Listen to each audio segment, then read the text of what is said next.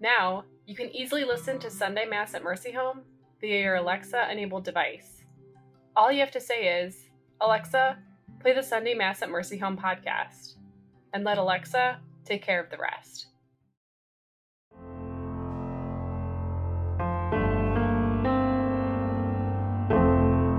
Spiritual nourishment when you need it most. Subscribe to Sunday Mass at Mercy Home through Spotify, Apple Podcasts, Audible, Google Podcasts, or your favorite listening app, and never miss a homily or reflection.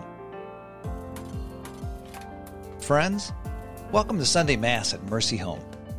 Since 1992, Sunday Mass at Mercy Home has been a source of spiritual nourishment for Catholics who are unable to attend Mass in person. Today, we invite you to join the very Reverend Gregory Sakowicz as he shares this week's homily. A man was going to a very important meeting, but he could not find a parking space. He said, Dear Lord, please take pity on me. If I find that parking space, I promise, I promise, I'll go to Mass every day and I'll stop drinking. Right then, a parking space appeared. The driver looked up to heaven and said, Lord, never mind, I found one.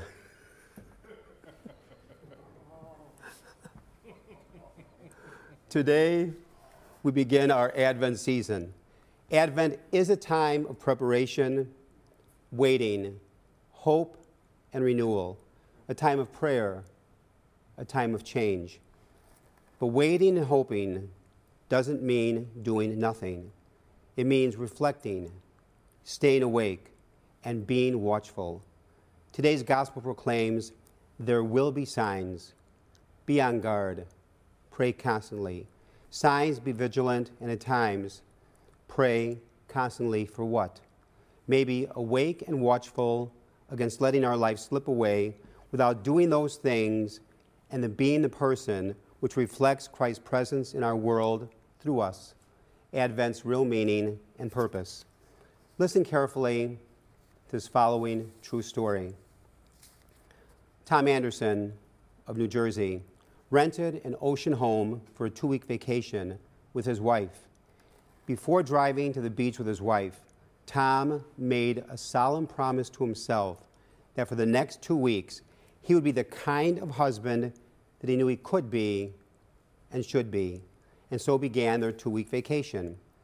For two weeks, Tom made no phone calls to the office, checked no emails. For two weeks, he held his tongue when tempted to say something unkind. For two weeks, he was loving, thoughtful, caring. Only one thing went wrong the entire vacation. It happened on the last evening. Tom, at dinner, noticed his wife staring at him during dinner in a very funny way.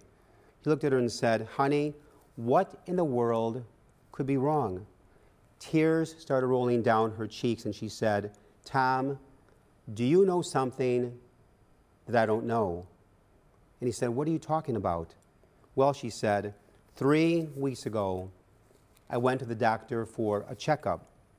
And since then, you've been so kind to me, so loving, so attentive. So please tell me the truth. Did he say something about you that I'm sick? Do I have cancer? Am I going to die? Is that why you've been so kind, good, and loving to me? It took a full minute for all this to sink into Tom. Then Tom broke out into a huge laugh. Throwing his arms around his wife, he said, No, honey, you are not going to die.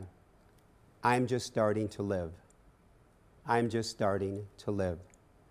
That story dramatizes our Lord's message to us on this first Sunday of Advent. Jesus is urging us to start living. He's urging us to stop putting off, to stop procrastinating. He's urging us to be on our guard against letting our life slip away without doing those things we should be doing. Advent means more than preparing for the birth of Jesus into the world.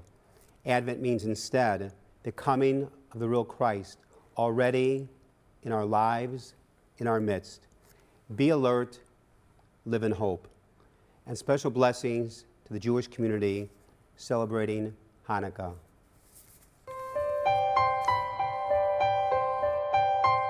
Hello, this is Father Scott Donahue, the President and CEO of Mercy Home for Boys and Girls.